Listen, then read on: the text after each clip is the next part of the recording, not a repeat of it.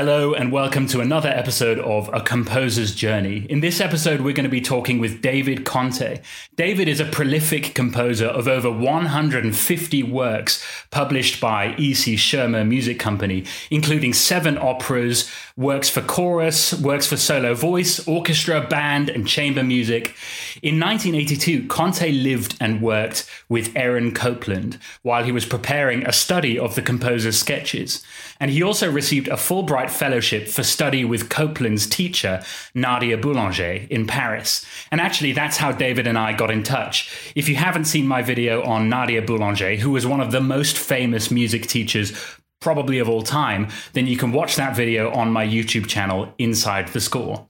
And David was actually one of Madame Boulanger's last students, studying with her for three years. He is now professor, professor of composition and chair of the composition department at the San Francisco Conservatory of Music, where he's taught since 1985. And in 2010, he was appointed to the composition faculty of the European American Musical Alliance in Paris. So, welcome, David. How are you? Good. I think good afternoon to you. I'm in San Francisco. Uh, good morning, good day to all the listeners. I'm delighted to be here with you, Oscar. Well, what I was really interested in talking about today is your ideas on a natural pedagogy for composition students because obviously you, you have decades of experience teaching composition uh, to people i imagine of all kinds of different abilities and i was really interested in your thoughts on how people develop a foundation for learning composing and how they build upon that foundation. So I was wondering oh, if you could talk a little. Sure, wonderful question. So I think you could say about almost everything where someone excels, like you could say tennis players are born and then made, composers are mm-hmm. born and then made, meaning that a person is given an aptitude for something.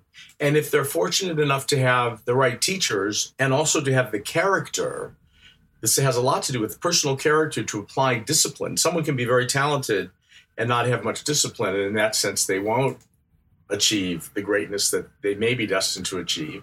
So I say composers are born and then made. And so the teacher's job is to determine in an organic way, this could be with a young child, it could be with an older adult who always, you know, did compose and wants to really study to test their aptitude. Of course, that has everything to do with uh, a really mysterious combination of uh, skills having to do with the ear and the memory. And so now I would, since we mentioned Nadia Boulanger, someone asked her once, she was, you know, such an important composition teacher who taught composers as varied as Aaron Copland and Philip Glass and Quincy Jones and Elliott Carter and Astor Piazzolla, Michel Legrand. This is a huge range of musicians someone once asked her, What's your advice to young composers? And she said, Three things. First, make a list of the music you love. So she's starting with love, which is wonderful. Then, second, learn it by heart. Mm-hmm. One has to unpack that statement, which I will. Learn the music you love by heart. And then, third, finally, when composing, never avoid the obvious this is very profound. So let's start with what you love means we all have our taste in life. We like certain foods, we like certain people, we like certain movies, we like certain composers and certain music. And of course, the great composers seem to transcend taste, and that that's why they're great. Everyone loves them, or they may, if they don't love them as much as someone else, they respect them. So you make a list of the music you love and then learn it by heart. Now, this is the important part. It's like if we think about how we learn anything, like you can say, I love, let's take, I love The Rite of Spring. All right, mm-hmm. so you love it, you heard it live in a concert. You love it enough to buy a record or, you know, stream it on Spotify or whatever your service is and listen to it a lot. And then you become more curious and you get a score and you learn, do you follow it you follow the music while looking at the score, which of course takes an immense amount of technical skill to read, to understand and comprehend. But then, if you're even more curious, you sit down at the piano and maybe read it in the four-hand arrangement that he did that he and Debussy read together by the way. Mm-hmm. Debussy said he got I arose from the piano bench as if uh, awakening from an, a haunted nightmare. Gosh. Or a, be- a beautiful haunted nightmare. He did say it was mm. it was beautiful, but it was something haunted. And Stravinsky always said Debussy understood his piece. He thought in a way that few people did. and this is interesting crossing of Debussy handing the baton to Stravinsky in terms of moving 20th century music forward. And so then when you actually sit down and with at the keyboard, and this is terribly important because when one plays the keyboard, when you play the piano or the organ, you're making music in three dimensions. There's no substitute for this. It means that you, in your body, you are managing rhythmic counterpoint and simultaneous events in such a way that composers have to do who are writing music unless they're writing, you know, monophonic music. Um, then finally, memorizing. now, we know that the French in particular, we have the astonishing feats of memory of Messiaen saying, I know Pelléas, the score of Pelléas by heart. He knew it since he was very young. Um, you know, Boulanger said, uh, well, my father made me memorize all 48 preludes and fugues of the Well Tempered Clavier. And I said, Mademoiselle, that's really extraordinary. By the time I was 10, I knew them. and she said, Oh, my dear, a prelude and fugue a week, it's really not very much. well, I personally know about 15 of the 48, which I don't know. I think I consider it an accomplishment, but I maybe I will someday learn the others. But to memorize a contrapuntal work with one's own body is is involves a certain immense effort. And see, there's no in a culture where we have a love of ease, everything is made easier for us. Technology has you know, developed in our modern lives in such a way as to make many things easier. But the downside of that is that something mastering a skill, any skill, be it playing tennis or writing music, mm-hmm is not easy necessarily. it takes effort. And Boulanger also said the true teacher teaches the student to love what is difficult. And this was the core of her success as a teacher is that she somehow was able to embody music in such a way that inspired you if you knew you were a composer and wanted to be a composer to work incredibly hard. So I'd say these these things about that learn it by heart in terms of composition, I always start with any composer. Say someone comes to me who's 30 years old, I figure out they have really quite good aptitude. I have an ear test that I've evolved that I've given to thousands of people where I play things and they just have to sing them back. They don't have to sing them with solfege or anything. It's all about to the extent they hear sonic information and can repeat it back to me the way a child would learn to talk by listening to the adults around them or the people around them speak if I determine that they have a certain aptitude and certain musical memory, then we can start working. And if their keyboard isn't very developed, it's just a step you can't skip. I say, okay, you must learn to play the piano as well as possible. That doesn't mean you're going to be a concert pianist. Mm-hmm. I'm not really, although I did play at a quite high level. By the time I was 20, I had learned by heart a number of pieces. And I always say, someone says, well, what?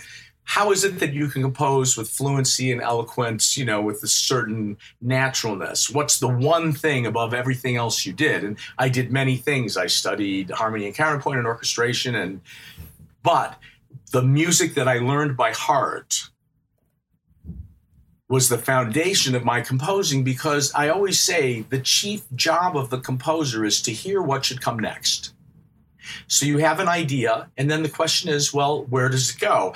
And unless your memory, unless you have a trained musical memory, how you decide what comes next ends up becoming either intellectual or some kind of, you know, um, intellectual construct or becomes more and more removed from the body. And we have to remember music is made by people in their bodies. There's an athletic component to making music, right?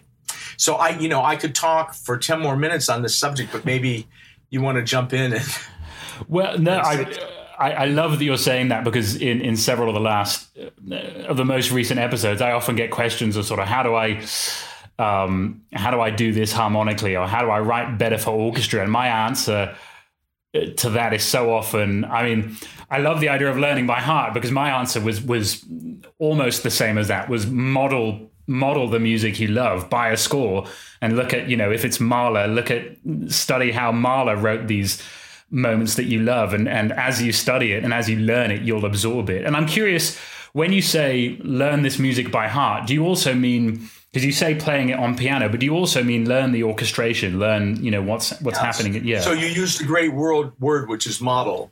So uh, the fingers lead the brain and the ear.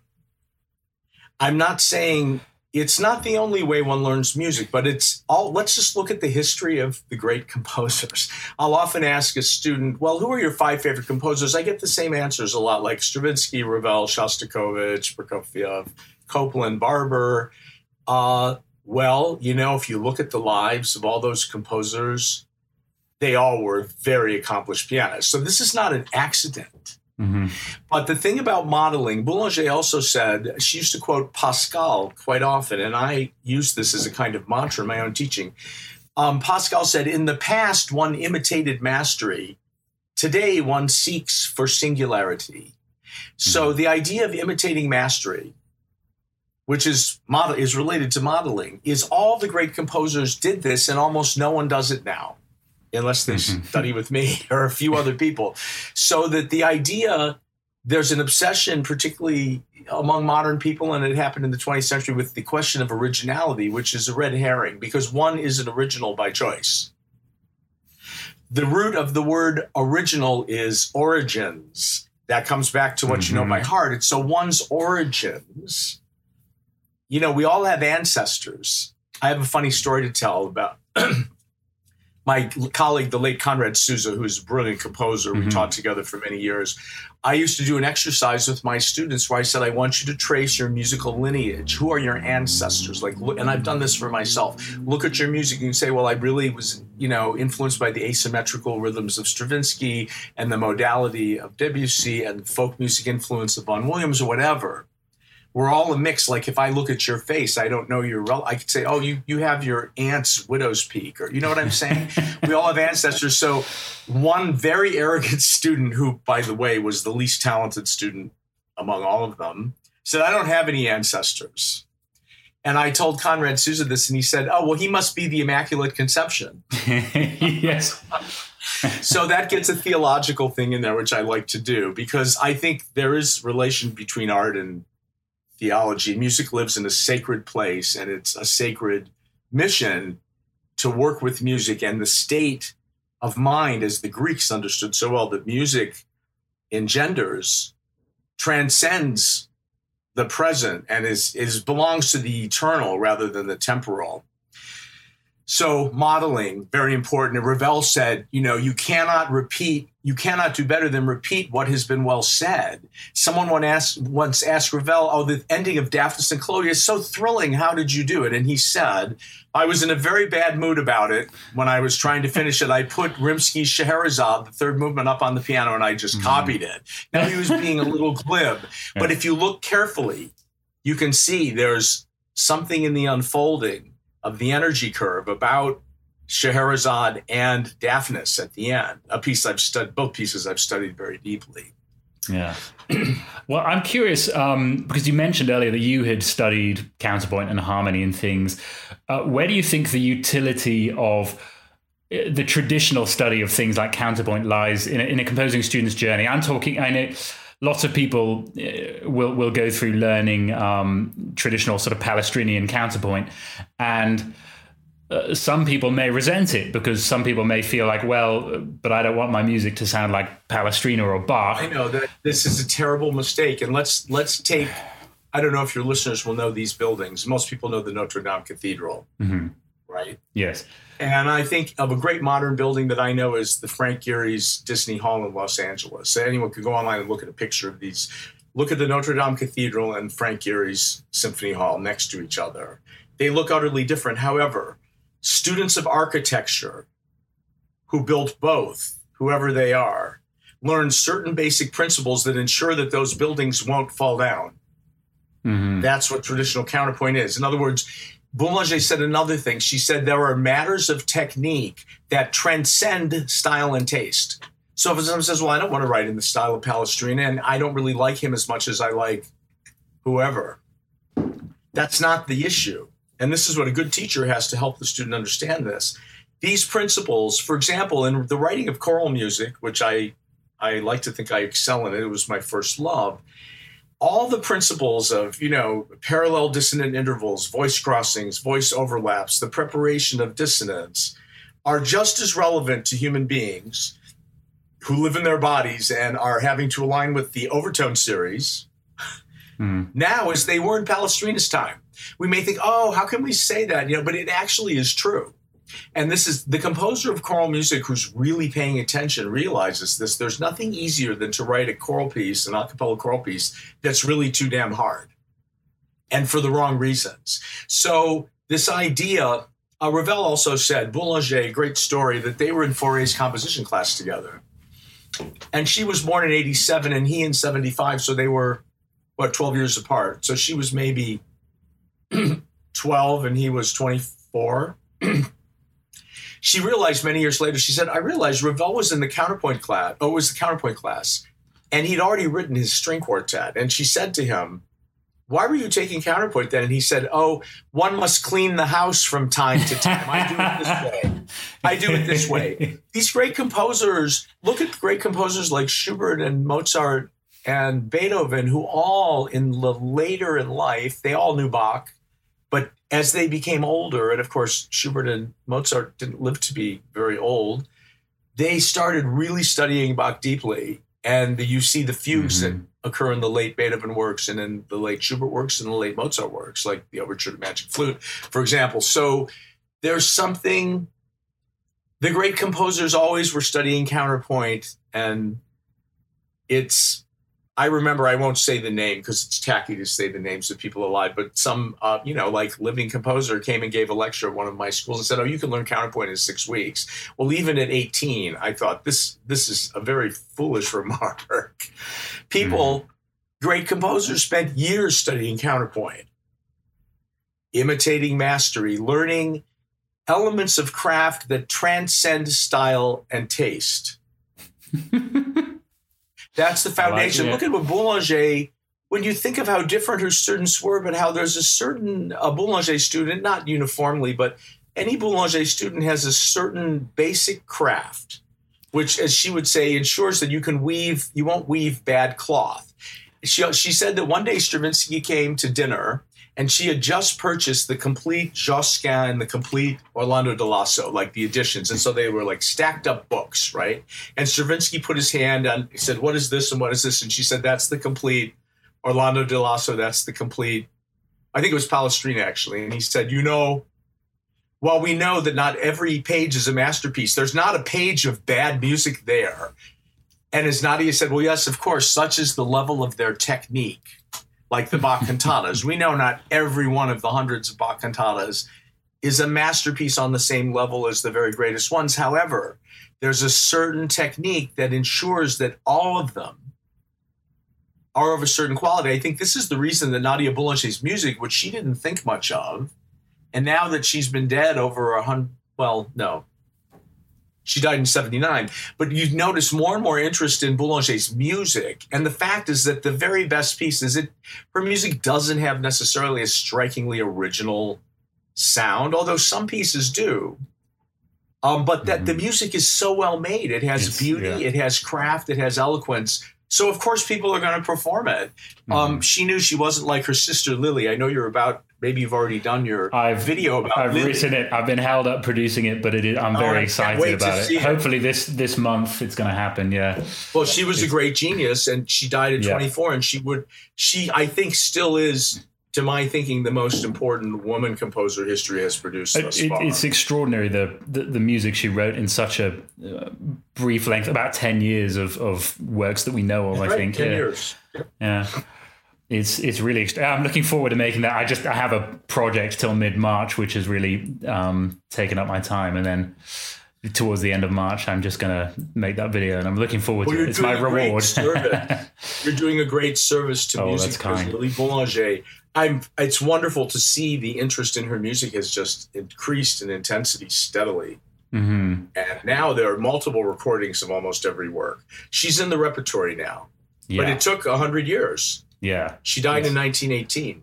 So. I remember listening. Uh, um, it was Faust et Hélène was the first thing I heard of her, and I, I just I, at first I had it on in the background. I don't always do that, but I, I just had it on in the background as part of a uh, listening to new music that I didn't know, and I just stopped everything and, and wound up listening to the whole thing. I was utterly amazed that that I was almost stunned at how unrecognized she was by the sort of wider community actually from that work and um and more recently I've listened to so much more. But that's that's to come. But I'm, I mean, for what you said about counterpoint, I feel like the same can be said about harmony. That that in this sort of Western school of harmony, there there are actually rules that almost uh, follow physical law, and uh, composers who have who have tried to composers such as Webern and this this second school who try to escape the boundaries of of harmony, as in harmoniousness.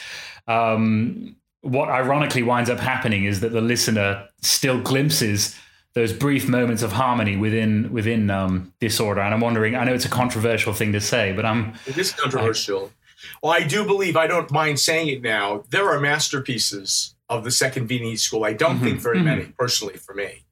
But I do think that in culture, there are such things as cooperative delusions, and that the yes. idea that the 12 tone technique, as Schoenberg said, will be ensure the supremacy of German music for 100 years, and that the prerequisite for entry into a conservatory will be to show you can manipulate a 12 tone row. That has not happened. He also said I only want to be considered. I'm quoting him, by the way. Mm-hmm, mm-hmm. I only want to be considered a superior sort of Tchaikovsky, that my melodies be hummed and whistled. That has not happened, nor will it ever happen. Mm. I happen to know a number of 12 tone rows by heart. I made a point of trying to memorize them and trying. I spent a great deal of time when I was in graduate school in the late 70s, early 80s, dealing with the question of the 12 tone technique. I wrote two theses uh, Copland, who used the technique, my theses were about mm. his 12 tone music. Now, he adapted it in a very personal way, but I do think it was a cooperative delusion. Yeah. And it, uh, Conrad Susa said about Webern, who I'm not saying this is a person of great integrity and seriousness. I don't think I'm not. But he said, well, you know, Webern's all right, but it's kind of like having a vitamin pill instead of a meal. There's really truth to that um, if you think how it is that music can nourish us. So I think history decides in the end. Um, the music that performers bond with. It's a wonderful cycle because a composer will create a work in solitude and in of course in collaboration with performers. It's absolutely essential that composers and performers interact. It's why Ives' music Ives may have been a genius in a way, but he's not a professional composer. He did not practice it professionally like Copland did, where he wrote mm-hmm. pieces he worked with players, they played them, they were recorded. There was that cycle. The way Mahler, if you think about how Mahler fixed the details in his scores with such precision, because he was a professional, he was conducting an opera mm-hmm. orchestra, then he was writing his symphonies, he was hearing them played. Um, so without that collaboration, then the performers decide what music they bond with, and then the pieces enter the repertory over time and they, the performers make convincing, eloquent cases for listeners, and then that cycle of composer, performer, listener happens, and pieces enter the repertory. And it's fascinating. I mean, every com- I certainly hope I've been lucky to have maybe a dozen pieces that are in the repertory. I think will they stay there after I'm dead? I I can't say, but I feel like you know 12 pieces out of 150s it's not bad right? Yeah I mean sure. there's I have to say well why is it that this piece which is 30 years old gets done every season? Um Sardou said by the way any play that it's given a thousand times can't be wrong.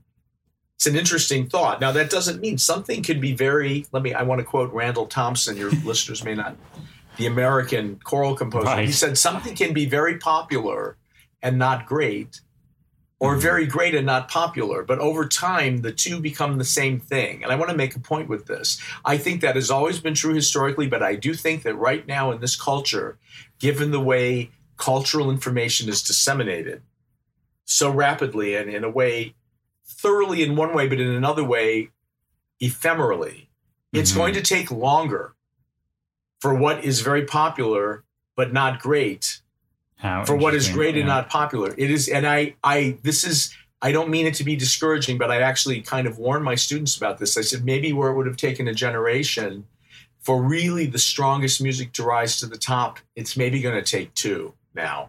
I could be wrong, but I, I just noticed that because I think, quite frankly, and again, no, I, one doesn't want to mention names, but a lot of music, a lot of composers are very often performed. Their music seems to be not to be very deep I mean, I'm already I'm willing to say that it doesn't have the quality of eloquence and depth and seriousness. It's another maybe cooperative delusion. One reason I think this is true is that a shallow audience confuses activity with direction.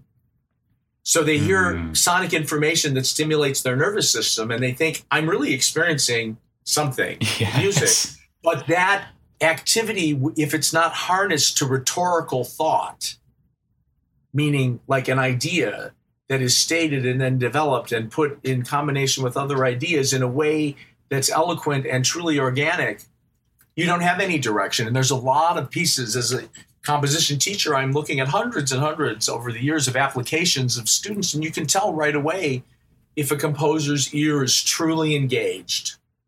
You actually run, uh, I think I'm right in saying, a, a summer school in Paris where yes. you teach mm-hmm. folks, and I guess I, I don't know what you teach. I, I, suppose you teach counterpoint and harmony things, but what is it that you teach at this summer school? Let me talk. So I don't run it, but I'm privileged to teach there. Dr. Philip Lasser, who teaches at the Juilliard School, founded this program.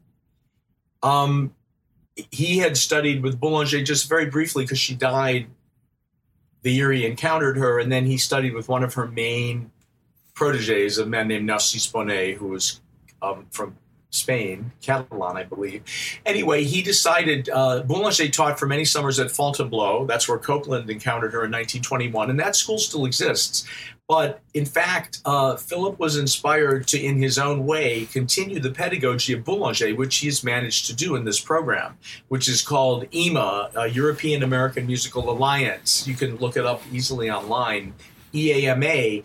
And so uh, this the experience of this program is quite similar, not completely, to Fontainebleau, where I attended in 1975. That's Boulanger School. And that, yeah, all the students we do, there's an emphasis on craft and on technique. So everyone does counterpoint, everyone does analysis, keyboard harmony, very important, um, musicianship. Uh, everyone sings in the chorale. Okay. Which is conducted by Dr. Mark Shapiro, also in New York, who's a marvelous choral music, just all around musician. Um, everyone does all of these activities together, and they, they, the students have an immense amount of contact hours with a faculty of about seven or eight. And so for one month, and Fontainebleau was two months, but for one month, a student can go to Paris and study in this program and get mm-hmm. a feeling to some extent of what it was like. Virgil Thomson said something it's important to repeat. He said, The French have the longest unbroken line of composition pedagogy in the West. They do. Meaning, like eight, 1795, I believe the Paris Conservatory was founded. And of course, it, it had certain uh, protocol or ways of training composers you know, we have to remember the counterpoint was invented in the Notre Dame school, essentially, right? Mm. so yes, French, I suppose so, yeah. Yeah, the French have a way of teaching music, and Boulanger, kind of astonishingly at the turn of the last century, being half Russian and half French, and this is important too, because by the way, Russia evolved as a major musical culture only in the like mid 19th century towards the end, right? And then mm you know, starting with Glinka and then moving, you know, Mazors- Tchaikovsky and Mussorgsky and Rimsky, and then all the, you know, Shostakovich, Stravinsky, Prokofiev. This is a major school of composition. And the Russians understood something, their understanding of harmony was really markedly different from the Italian German understanding. And the French understood this, I believe, uniquely in a way that the other cultures didn't quite the same. And so you have what we can call a Franco Russian line that happens. Where French music and Russian music merge, and then they're embodied in Boulanger as a teacher who then starts teaching all these Americans, mm-hmm. starting with Copland essentially. And American music, then, in terms of classical music, took off in the 20th century. There was we had American composers like MacDowell and uh, even Griffes, who died young, but Copland, in some ways, of course, he is our national composer. He embodies in his yeah. music something about the character of our country. So that Franco Russian line then gets harnessed to the American line, and there we are. And I'm part of that line. At the very, I don't want to say I'm at the end of it because my students, I believe, are also part of it. Mm-hmm. But I, you know, there aren't that many people left who studied with Boulanger. There are, you know, I don't know how many, but um, you know, she was born in 1887. So, Yes. Yeah, You know. So, uh, I mean, I'm curious what the class of musicianship uh, comprises of, and obviously, you know, you don't have to give the whole game away, but I'm curious what kind of things no, no, a musicianship class. you're- I don't. I don't want to say you're opening a can of worms, but I have my own. I, I musicianship pedagogy is an area of deep interest. Yeah. How people learn to hear. hmm and this is a big topic and the french have their way of doing it. And of course they use fixed do solfege which i would say i would assert is the tool for the consummate musician. However movable do solfege really is far older. The Guidon- guidonian hand which is the medieval hex based on the medieval hexachords is a movable system ut, which was what was do, is moves with the three hexachords. So Mhm. mi fa is always a half step. So that's a that's a kind of huge. I'm just maybe can be tantalizing to your listeners. This whole question of pedagogy and solfege. I have my own belief that um, what can be very efficacious for many people is to learn movable do and then switch to fixed do.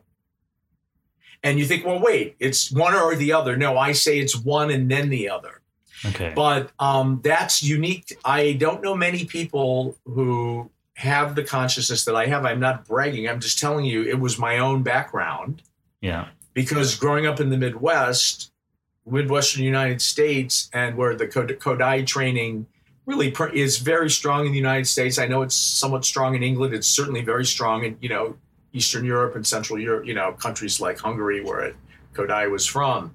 But um, I had really rigorous training from the ages of 14 to 19 in movable do, and then I went to France, and I happily dropped it and switched to fixed do Yeah. this is not it's really solfege is very important the idea of naming something and connecting the ear with the sound and in the case of fixed do connecting the eye the eye to a note on a liner space on the page in all seven clefs. That's where the consummate musicianship part comes in so um this subject this is a very big topic and maybe we can i'd be happy yeah. to have another podcast about Maybe. Yeah. Sure. tra- musicianship training. Um, and you know, some people have different aptitudes in terms of their oral memories, and there are some people who don't need movable do. But I, I have to Mhm. say, in my experience, it's not that many.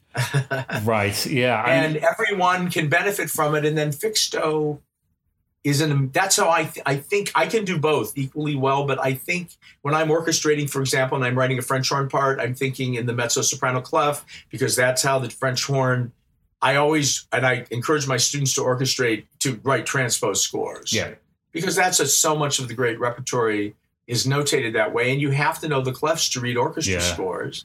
hmm So that's part of musicianship, that training, which is very valuable to a place like EMA, which is working on the clefs and, and then applying it particularly to keyboard harmony and score reading and learning to read, even starting very simply, orchestra, you know, instrumental scores or choral scores like the Bach chorales, which are all published in four clefs, Mhm. soprano, alto, tenor, bass. Yeah.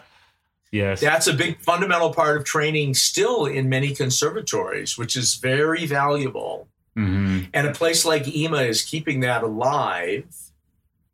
And you know, the great thing about EMA is you're you're at this Schola Cantorum, which is this the building founded uh, in 1895 or so, I think, as an alternative to the Paris Conservatory. And we take over that building for the month of Oh, July. and. Yeah. you can you can walk past Poulenc's house Mhm. you know, because he lived not far away. And so to be in Paris and experience, I, I mean, I really believe to actually be in Paris is very impactful. yeah. Yeah. Absolutely. This is why having it online, we've kept the continuity going, but it's not the No. same as being in Paris for a month and living the Parisian life while studying the way all these people studied, the way people like our, you know, myself and Dr. Lasser, who's the founder, we had that experience as young people. And he wanted very much to give Yeah. that to other young people. I can imagine. It'd be absolutely, yeah, extraordinary. Yeah, I Experience. want you to And- come. yes. Well, what I was. wondering, Can anyone apply? I mean, for those listening, can anyone? Absolutely. Yeah. Absolutely. We have had students even in their 70s. Wow. But of course, most students are of college, like 18 to 24, most, Mhm. but not there. There definitely there are a lot of very smart adults who come, maybe came to music later or who want a refresher. Uh, mm-hmm. We get quite a few students from the Juilliard, you know, like continuing education division because some of our teachers teach there. Meaning people who live in New York who are, you know, maybe have very happening, responsible careers, but are still devoted to music and want to study it, and they can take a month off and do it, and it's perfect. Well, I I remember you saying um, and actually this might be I mean, might be a sort of good quote to end on. I remember I think I was actually watching a lecture of yours about Madame Boulanger when I was doing my research for the video, and you said I think it's no coincidence. I'm obviously paraphrasing, but you said I think it's no coincidence that one of the most original composers of the 20th century, Claude Debussy, was also one of the most musically qualified that he won. He, he cleaned up on the prizes at the Paris Conservatory, piano, and I suppose many other prizes, and was highly qualified, and then went on to be original. And I I love the way earlier on that you you defined that word, and actually it's a very good reminder um, for those wondering how to be original in their work that it is, it is a matter of developing your developing based on um, your heritage essentially that is thank you for let me just speak for one minute about yeah, sure. that. Debussy is this idea of I often say to my students, um, when you tell me the composers you most admire, you need to ask yourself the question: To what extent am I duplicating what they did? So if you really admire Debussy, you say, well, no one, you know, of course he's great, but greatness shouldn't frighten us. It should inspire us. So mm-hmm. Debussy at the age of 10 auditioned at the Paris Conservatory playing, I believe, the Chopin G minor ballade from memory. so what kind of 10 year old is that? And as he, he had really 10 years at the conservatory, about the most rigorous technical training of any modern composer, and yet he's the most original. There's a lesson in that. Samuel mm-hmm. Barber, by, by, the way, a new biography is about to appear by the great American biographer Howard Pollack, who did biographies of Copland and Gershwin mm. and Blitzstein.